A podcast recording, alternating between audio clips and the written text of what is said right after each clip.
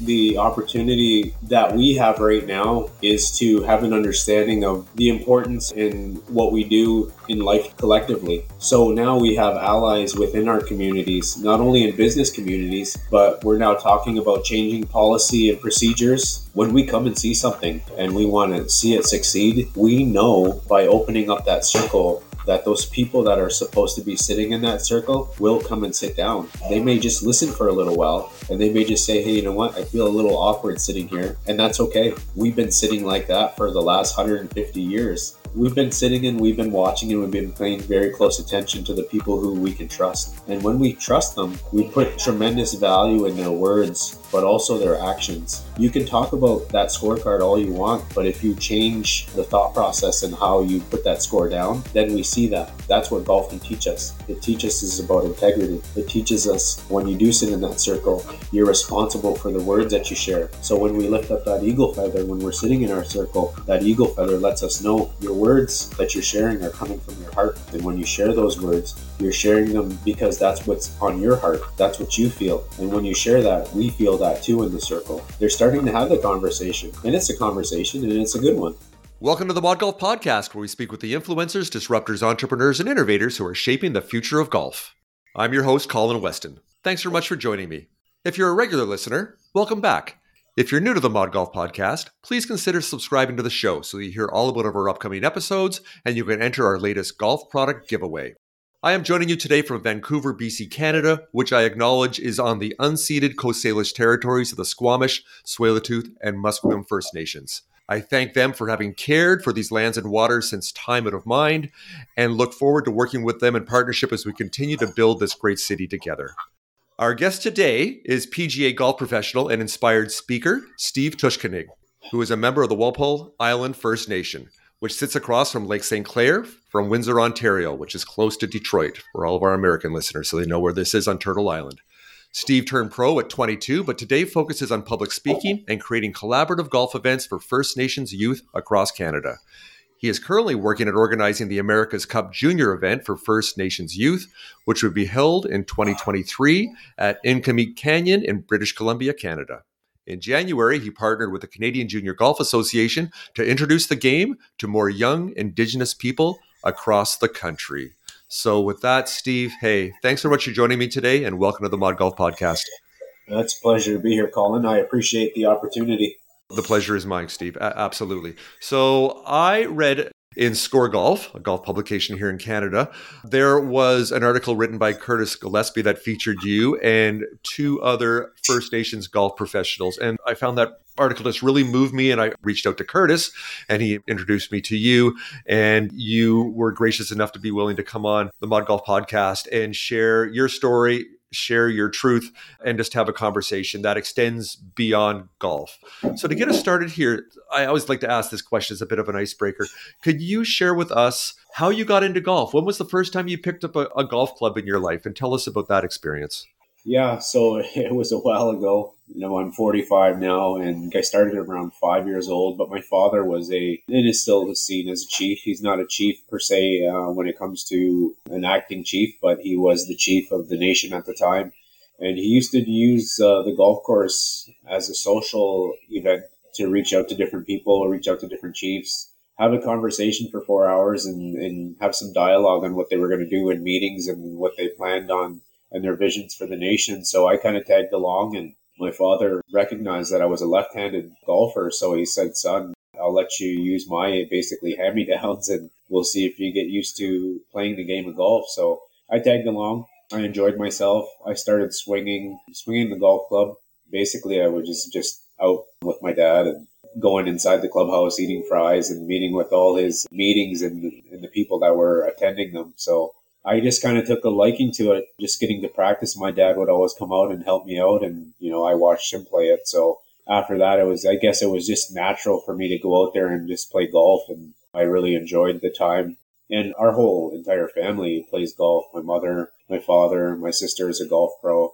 So I mean, we were always playing golf, and we were always out as a family. So I think the benefits of golf, if, if anything, is the social aspect with your family because that's something that we did quite a bit, even from when I started when I was five years old. My sister wasn't too far behind, but it was always something that we've always we're doing and, and playing and talking at the dinner table about the golf shot we made or there was something that would spark conversation. And I think in today's world, when you have communication uh, with your family, that's a good thing. They're not always looking at their phones or they're not always not communicating with people. Communication is really about being there for your family. So I think the golf today is, is really about true communication and spending time with your family. And that's what we did all the time. So I'm still very blessed and very fortunate to play the game of golf and my parents still play and my sister still plays. And now I have a family and they all play. So I think it's pretty awesome that golf can do that for your family and keep you all pretty tight knit.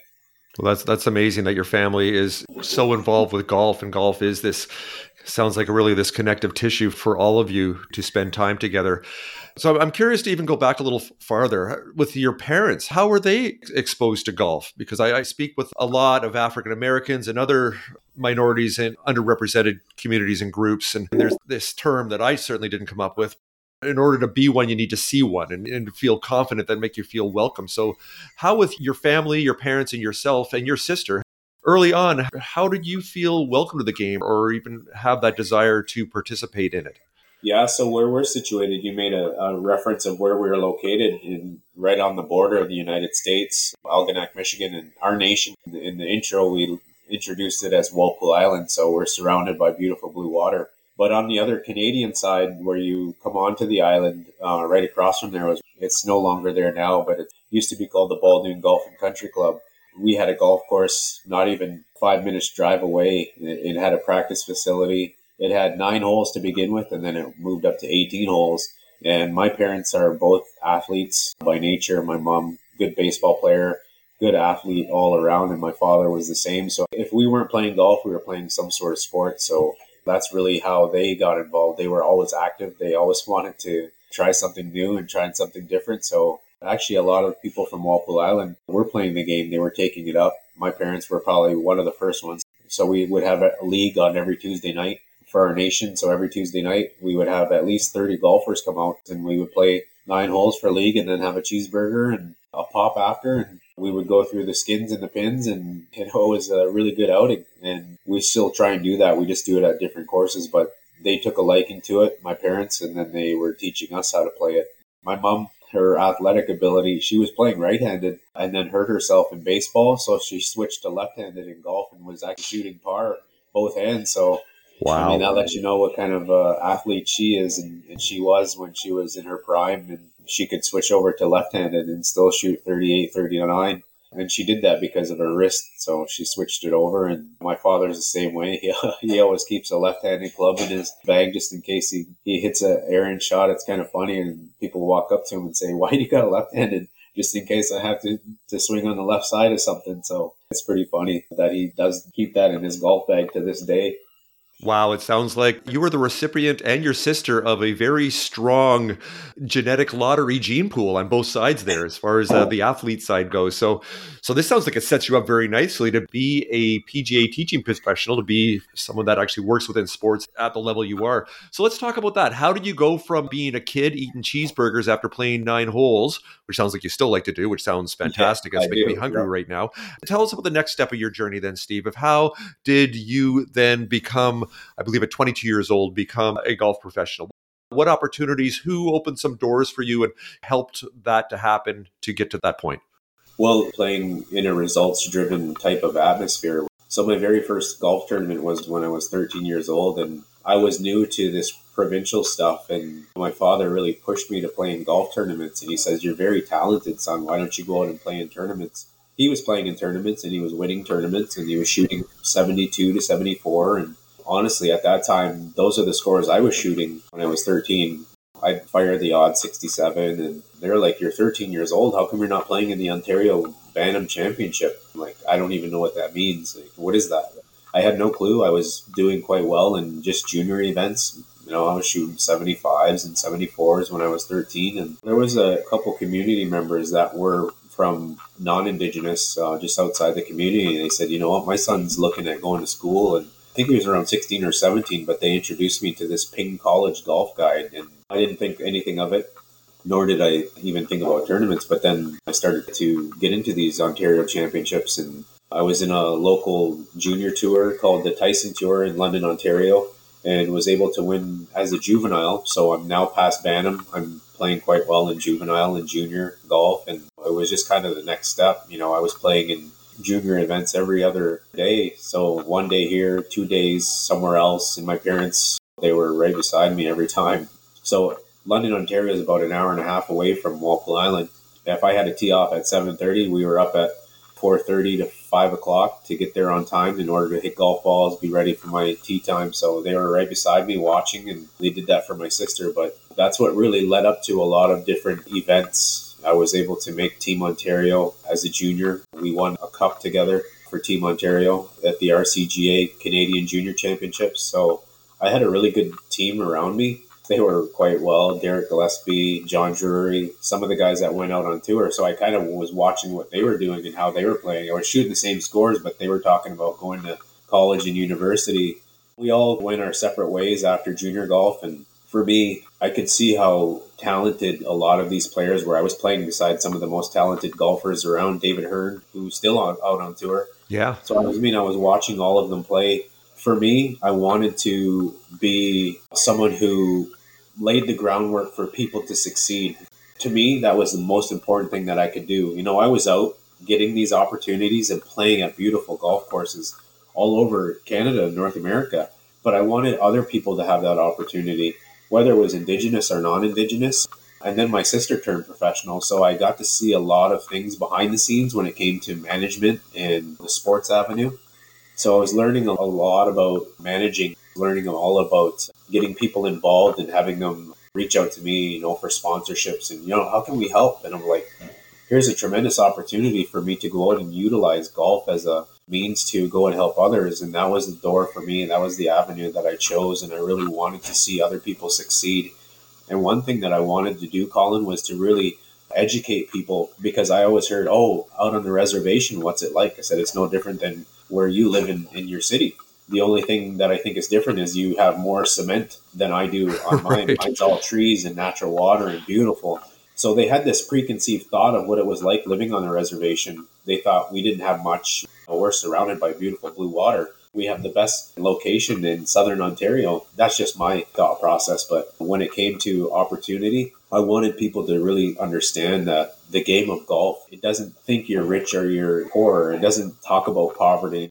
People bring that in, into the mix. They think about it as, oh, money or opportunity. For me, I've always had tremendous opportunities because my parents are both leaders and now I have a wonderful family, a beautiful wife and family around me that gives me that opportunity to go and do what I do because I love helping other people and I always want to see them succeed. So when I went down that avenue, and, and honestly, Colin, you've seen it at the golf shows and down in Orlando, just how talented these guys are today. Yeah. Like, I mean, they are so talented. It's just amazing where they hit the golf ball today, how they see the golf game, the fitness that they put their bodies through. I mean, it's just pretty unreal but they are truly professional when it comes to laying things out and getting it ready to go. And now everything today, it seems like everybody can hit a 340 yard drive out on the tour. That's pretty common, which is pretty wild. But it really comes down to the mental stability that you have when you're out on tour. And you got to have a lot of sponsors and people that are supporting you. So that part hasn't changed. So working with Jesse,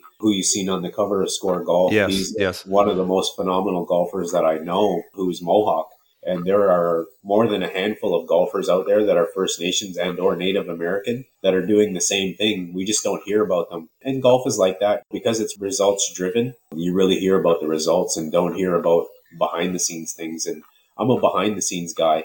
Unless someone reaches out and says, Hey, you want to do a podcast? Being on the front cover of Score Golf that's beautiful in the sense that when Score Golf reached out to me, they said, we need to start focusing on. And I said, do you think it's 2022 and we're having this conversation? And Jason was very, very impressive in how he laid it out. He said, Steve, I totally understand and I get what you're saying. And I said, uh, yeah, I would like to see some changes. And we have the opportunity through podcasts, through media to really share the stories, but not just to share the stories about results That's great and all, but what are people doing collectively in partnerships to really change the landscape of the golf course? What are we talking about? Are we talking about the same person who wins golf tournaments? Good for them. But are we doing something to help the other people get into the game of golf and teach them how to play? Because honestly, maybe one point, I don't know what percentage it would be, but even in the world, only 3% to 5% are going to make it on that tour.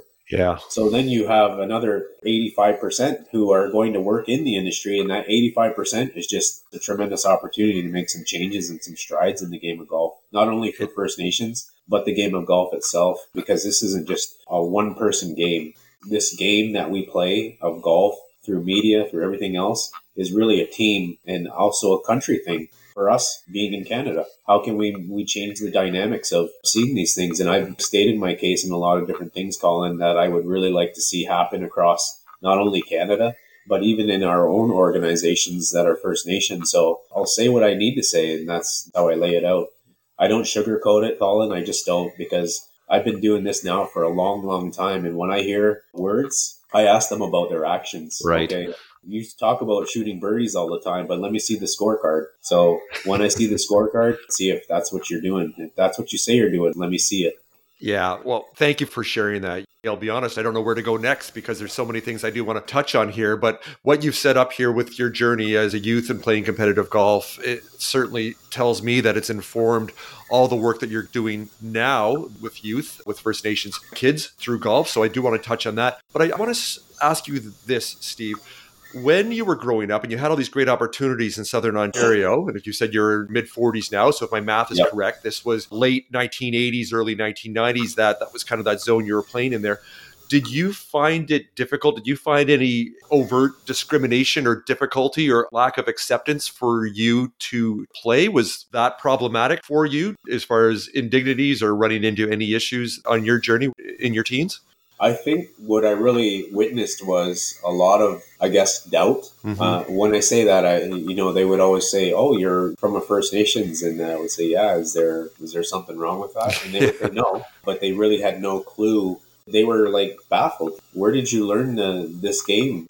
I said I learned it a lot like you. I picked up a golf club, and and the rest was in Creator. We call God Creator. And I said it's in Creator's hands. And Creator yes. said, I'm going to give you a talent. If I give you that talent, I don't want you to hold on to that talent, but I want you to be able to share that talent. And you share that talent with everybody, not just one person, not just a hundred people, but a thousand people. And if you go out and do that and share that talent, that talent will expand, but it won't be an expansion where it's all about you.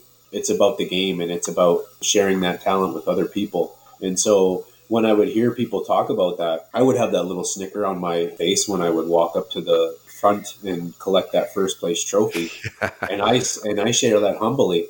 Would we have the same conversation if I was just mediocre? Probably not. You would probably just say, "Oh, that's just another guy golfing. He's from a First Nations." But that's the difficult thing about sport sometimes is that we're always looking at that first place person. And again, we talk about results and we talk about all of these things, but I've got to work with so many people in different industries. Like I organized Teddy Nolan's golf tournament and Teddy Nolan was coach of the year, and mm. he he witnessed the same thing. I didn't know you guys learned about hockey, and he talks about that.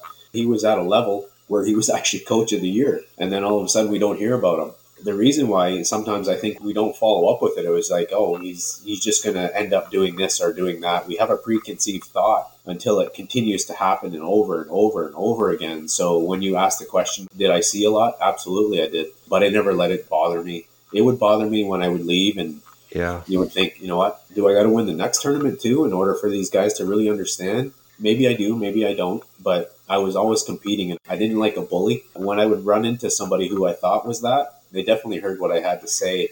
And more times than not, I was always using my words in order to, and not in a bad way, but using those heartfelt words. I remember someone reaching out to me and saying, Oh, something about my equipment. And that's, it wasn't not too long ago. I was sponsored by Nike N7. So Nike N7 was and still is a company from Nike, and the N7 stands for the seven generations that we speak about. Right. So when we think about and we do things, Colin, we think about seven generations from now. So you think about your children's children, children's children, and all the way down to seven generations. We're already thinking about that thought process. So I had to kindly use my words again to help this gentleman learn about why I was using the equipment. And he says, Oh, Nike's not even in the hard goods anymore. I said, No, they're not. But I'm very grateful that I still get to use the Nike equipment because it has now left the industry for three years. And I'm kind of a guy who doesn't like to change his equipment very much, especially if it's working for me. Right. So we kind of went over that conversation too. But I thought it was kind of interesting,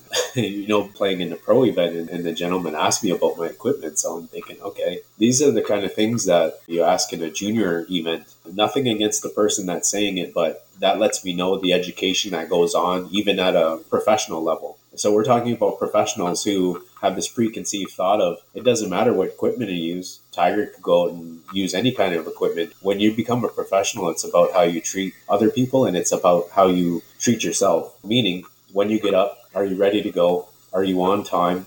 Are you speaking the words that you said you would? That's called integrity. And are you utilizing those characteristics for the betterment of the community in Canada? So that's really what the game of golf can do. But it's also the teaching that you learn on the golf course. So I could have said, you know what, threw in a couple bleep words, but I chose not to. And the more I go down that fairway, the game gets a lot better when it comes to my mindset. And that lets me know that there is so much work still to do because I did get a lot of questions about the actual score article. And they did have a lot of questions on, oh, I, I see you mentioned Canada and that you don't own it. I said, yeah, I don't own it, and neither do you. The teaching is about how we go about walking down the path of life understanding that we have a responsibility and that responsibility is to make someone else's life a little bit better. Not only yours but the people around you. And if we got back to that kind of foundation and that kind of thought process Canada would be just an amazing place. And it is now, but there are so many things that we need to teach when it comes to, as we speak about golf and First Nations, we have to do a, another redesign of the golf course, so to speak, because there needs to be a lot more people involved that should be involved. I'm grateful to be one of them. I'm just part of the process. And I'm grateful because I've reached out to a lot of different organizations and said, you know what, how can I help? And I've walked away from a couple, and I had to say, are we still doing this kind of work? Are right. we still are we still talking about something that we were talking about 15 years ago? Because if we are, then I'm walking away gracefully. So I've had to walk away gracefully from a couple of things and a couple of events, and you know I'm grateful for it because I think we have to sit in the circle of like minded people in order for things to change. And if we're sitting in a circle that is only going to create a positive and a negative, it will always come out negative. You can look at the positives, but to be in sync, you really have to have those good thoughts and those good words and that good mind to be sitting in that circle. It's okay to walk away from it if you have to, but always know that there's always a place in that circle. If you go out and you learn that teaching and then you come back, that's what we share in our teachings, Colin. And it's been so far so good for me. I just love the way that you put that. And thank you for sharing that, Steve. You mentioned earlier the creator has given you a gift, and it is your responsibility to share that gift with others. So, one example that I'm aware of, I'm sure you have many more, one way that you're sharing that gift, my understanding, is organizing this America's Cup Junior event for First Nations youth at Inkameep Canyon, which is in Osoyoos with the Osoyoos Indian Band and Chief Clarence Louie. Can you talk to us a bit about that event, what you're creating there? And yeah, just tell us a bit about that, please. So the partnership that I had worked out with CJGA is that I really wanted to see golf events being played within First Nations territories, meaning if they own the golf course or they have access to a golf course. I was really advocating for that. And so CJGA reached out to me, and I've played in a couple events when I was a younger fellow and uh, really took a liking to Earl, the CEO. And I reached out to Earl probably around five years ago, and I said, Hey, let's do something so we had the conversation and, and then we kind of went our own way and we had the conversation, which was great. It was a great starter. But it took another four years for really us to have a sit down and then come up with some opportunities that would be beneficial to both CJGA and the Indigenous peoples that play golf who are also junior golfers and or people going to help within the, the event. So we sat back down just earlier in the year and we came up with an opportunity. And those opportunities are it's actually going to be the America's Junior Cup being played. So you have 15 to 20 teams from all over both the West Coast, Ontario, and the United States. And I think Mexico is coming. But these are some of the best junior golfers in the world. And they are young ladies. So we selected Inkameep Canyon to be the host. And Dave George, the manager, I reached out to him and I said, I don't know if you know who I am, but my name's Steve Tooshkenig. He's like, hey, I know who you are, Steve. You know, I read a couple articles and I said, you know what? What I'm trying to do here, Dave, and I see that you have this tremendous golf course so I laid it out for him. I said, you know what? What we want to do is be able to educate the people coming from far and wide. So in the very first opening ceremony, we're going to do a lot of traditional teachings. So our opening will be a song and it will be an acknowledgement of the land and the territory. Mm-hmm. And it will be an acknowledgement from Chief Louie welcoming people to the territory after the golf is done, then we do a closing. That's the really the premise of being at the nation and respecting their territory and having the leaders speak. And I've heard Chief Louie speak a handful of times. To me, he really has an understanding of what it means to be a leader, but also a business leader. And for me, I had that understanding that when I look at a, an opportunity, much like the America's Cup, you have some of the best and brightest talent from all over the countries, and they're going to step foot on Inkameep Canyon and they're going to learn about the traditions and they're going to learn about what the people were doing back in the day. Not only the events that are happening now with the beautiful golf course that they do have, but they're going to learn about what it was like 100 years ago to what it is like now. Having that respect for that teaching is the most important thing that we can do and when I talked about talents and I talked about sharing those things, we also have a duty to share the stories. And those stories that our elders teach us are really a lot about respect and respecting the territory. Mm-hmm. So we have tremendous respect for Dave, his team, the golf course, Chief Louie, his nation, his people, and the people that are going to be visiting. So this is a tremendous opportunity to not only break bread, but have an understanding of what it's like to just sit in the same circle we want to see these young girls succeed. There is no doubt about that. But we also want to see people have an understanding and a respect for the territory because I think that's where we can really sit down and have that respectful conversation when you come into a territory that you have respect for it. Wow. Well, I'm not that far away from Inkameep. I've had the pleasure of staying on the property there at the resort and playing the golf course also and enjoying the winery.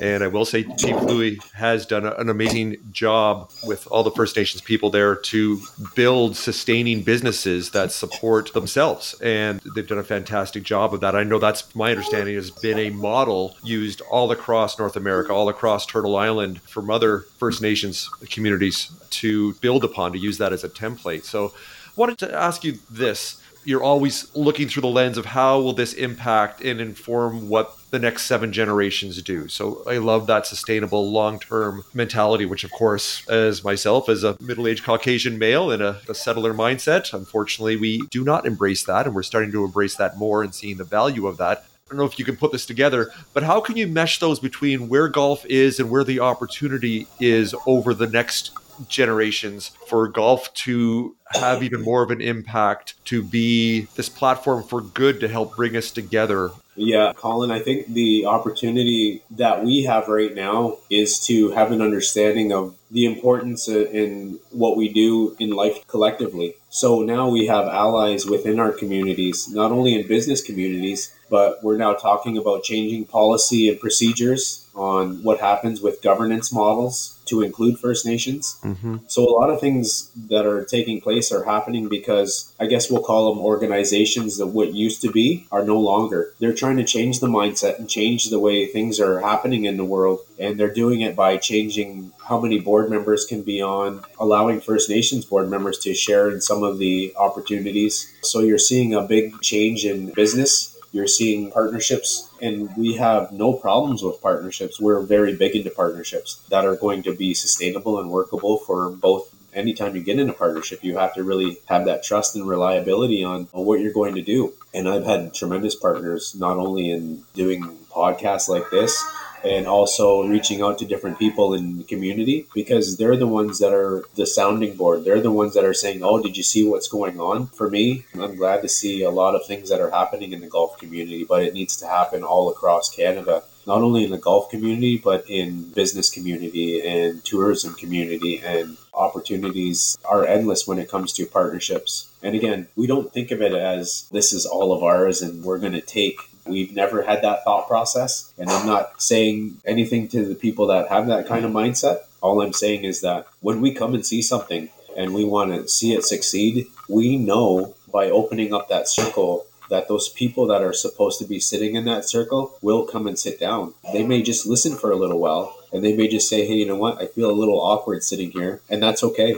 We've been sitting like that for the last 150 years. So we've been sitting and we've been watching and we've been paying very close attention to the people who we can trust. And when we trust them, we put tremendous value in their words but also their actions. That's what I said in the beginning of the podcast. You can talk about that scorecard all you want, but if you change the thought process and how you put that score down, then we see that. That's what golf can teach us. It teaches us about integrity. It teaches us when you do sit in that circle, you're responsible for the words that you share. So when we lift up that eagle feather, when we're sitting in our circle, that eagle feather lets us know your words that you're sharing are coming from your heart. And when you share those words, you're sharing them because that's what's on your heart. That's what you feel. And when you share that, we feel that too in the circle. So when you say, hey, I want to reach out to these different people in this community, by all means, please come and sit down. But there'll be a time when you have to share your words and share them in a good way. You'll, yeah. you'll things will come up and they'll well up they'll just say, you know what, where did that come from? It was always there. It just needed time. And that's why we say we take our time. We take our time in the words that we share and the words that we, we want to share with other people. So those are the things that are happening. Believe it or not, that's what's happening right now, Colin. That's why you see a lot of things happening within the Indigenous and non Indigenous. They're starting to have the conversation. And it's a conversation and it's a good one. Uh, yes, it is. And, and I'm hoping what we're providing here today, Steve, is a few more words as part of that conversation even though it's just you and I.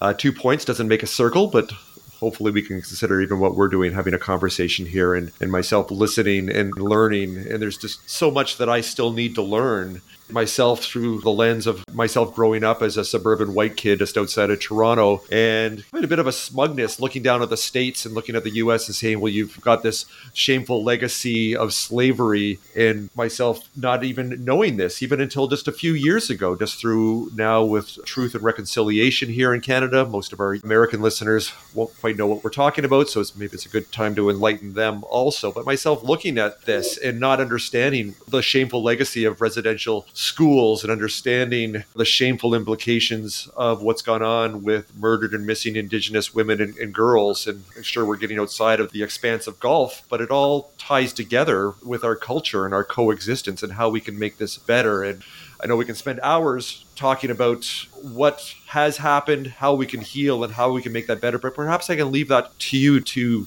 put it much more succinctly than I've kind of stumbled over here to get your thoughts on how golf can be this catalyst to heal and bring us together as we move forward with future generations. Yeah, I think the, the most important thing that we can do collectively is continue to have that conversation. And sometimes it will be difficult to say, sometimes it will be really difficult to hear. And again, it's really about understanding can you have that empathy to look at someone and say, you know what, I don't know what's going on in your life, but I feel that and I know what it feels like mm-hmm. in that mm-hmm. sense of the word. So I have to have that conversation too with my non Indigenous friends because I'm not sure what it would be like to have some of the information come out and just sit there and not want to ask even Steve a question. Steve, you know what? What's it like to have to go through certain things like that? Much like you're asking colin and i get these questions. That's why i phrased it like that. Yeah. And i said you know what? I thank you for even asking me that because more times than not i basically hear crickets.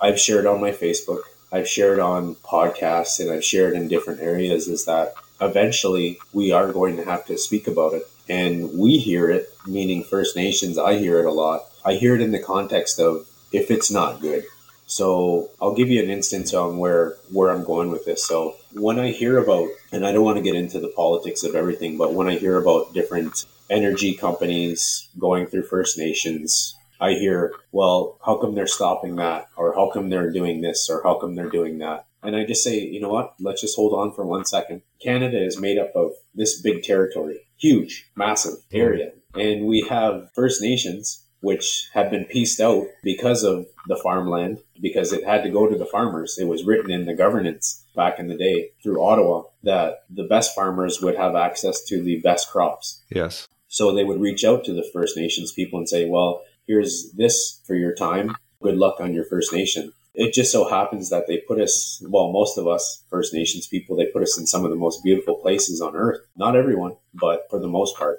So we had access to the water, we had access to the fish, we had access to all of these things. So what I'm getting at, Colin, is that when they put it in the context of how come you're doing that, they're really saying is, how come you're doing that to me? And that's what I hear. So when I hear something like what's said like that, I'm thinking, what if I had that conversation? What if I said murdered and missing indigenous women? What if I talked about all of these things that are happening within pipelines? What if I talked about all of these things that are about the economy?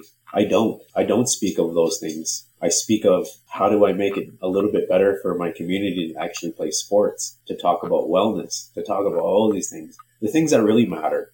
Because to me, it's great to have cash flow. That's awesome. You can do a lot of things with cash and you can do a lot of things with business. But when people don't want to work collectively together, that's where you have the divide. And I've never seen so much divide in my life as I have in the last two years. One, because of COVID, but two, we became a nation that was all about telling everybody how we think and feel and forgot about, hey, what about what other people think and feel? Yeah. In the sense that we all come from the same country. Me, I'm Turtle Island, so I'm North American. So I'm thinking about my cousins over in the United States but I'm also thinking of my family here in Canada as well. So I think about my family North American wide and I think about how can I make their lives a little bit better. It's never an individual thing. There are things that happen in life. There could be things that bother my family for sure. And then I would have to speak up. But when it comes to the whole, we always think about those brothers and sisters that are going through these tough times that had to go through residential school. My parents had to go be intergenerational traumas from that. We didn't get to learn our language, Ojibwe, because they were told not to speak their language. My grandmother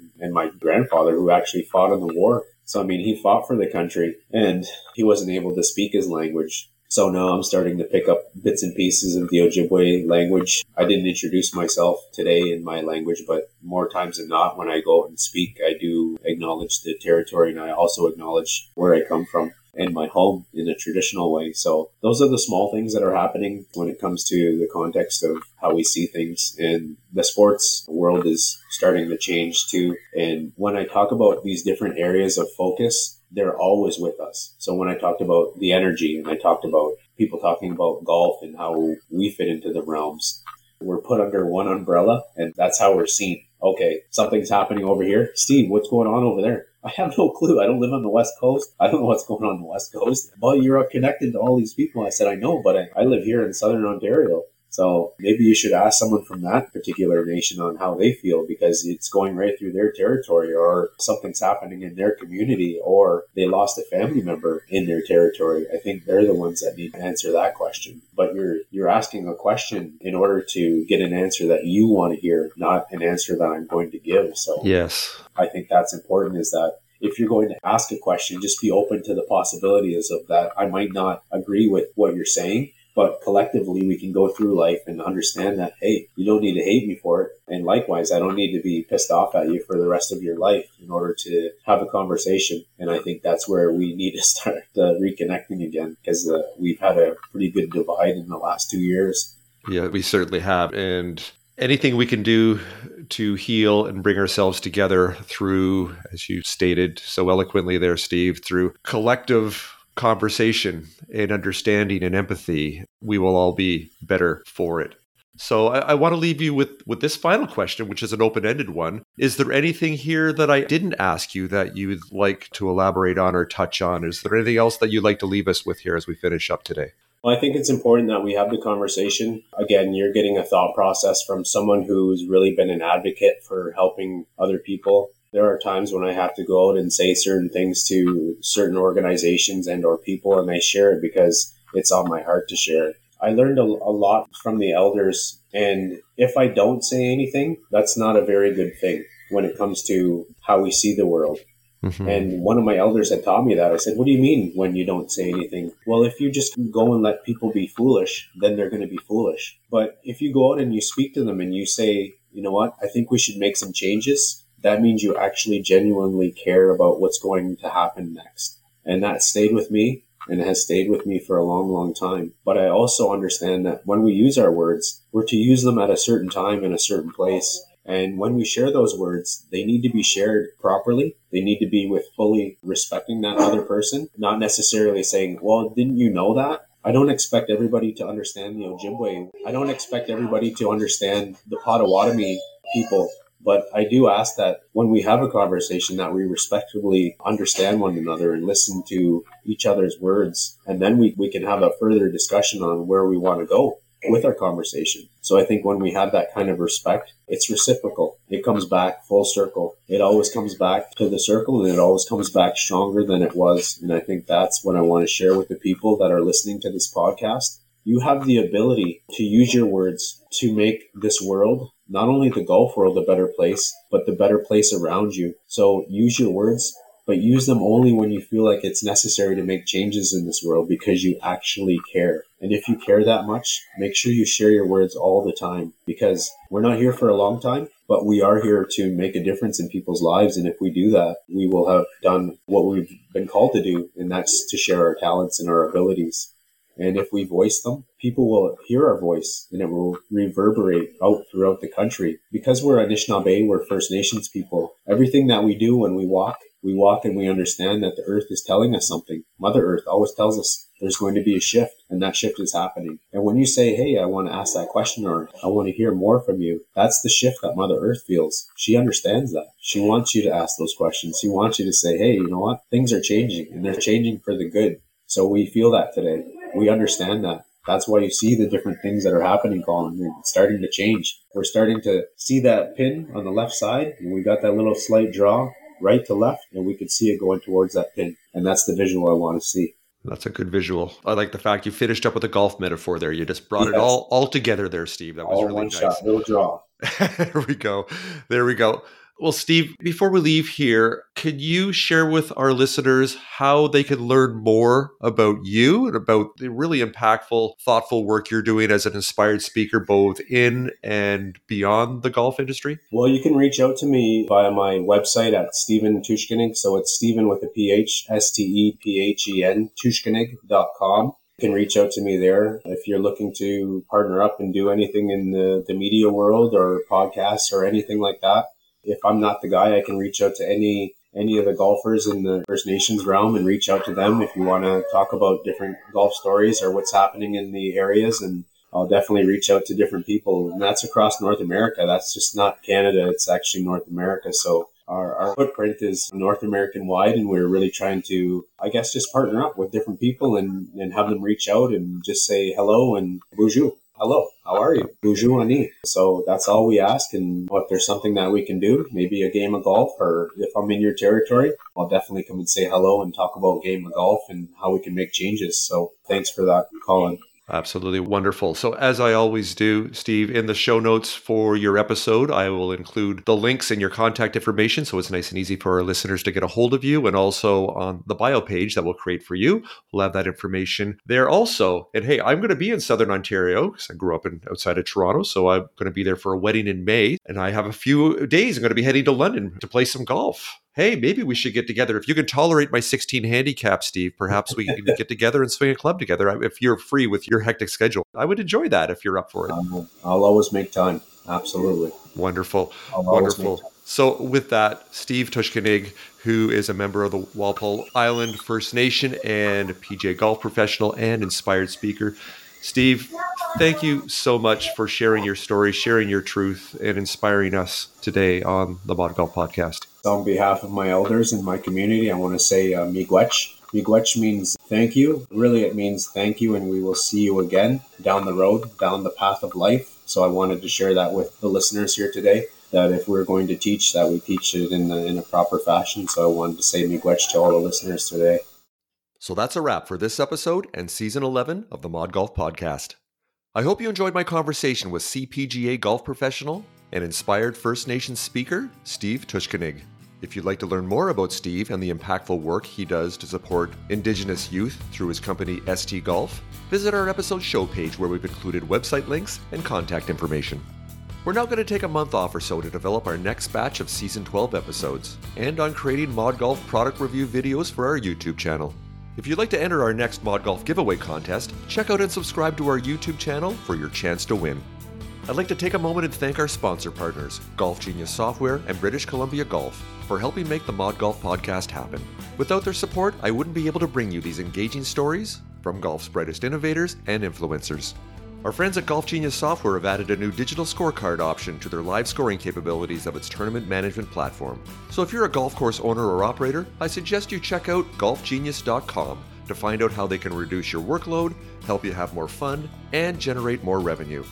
If you enjoyed this conversation about entrepreneurship in the golf industry, you can find more compelling episodes at Apple Podcasts, Spotify, Google Podcasts, Stitcher, or wherever you like to listen in.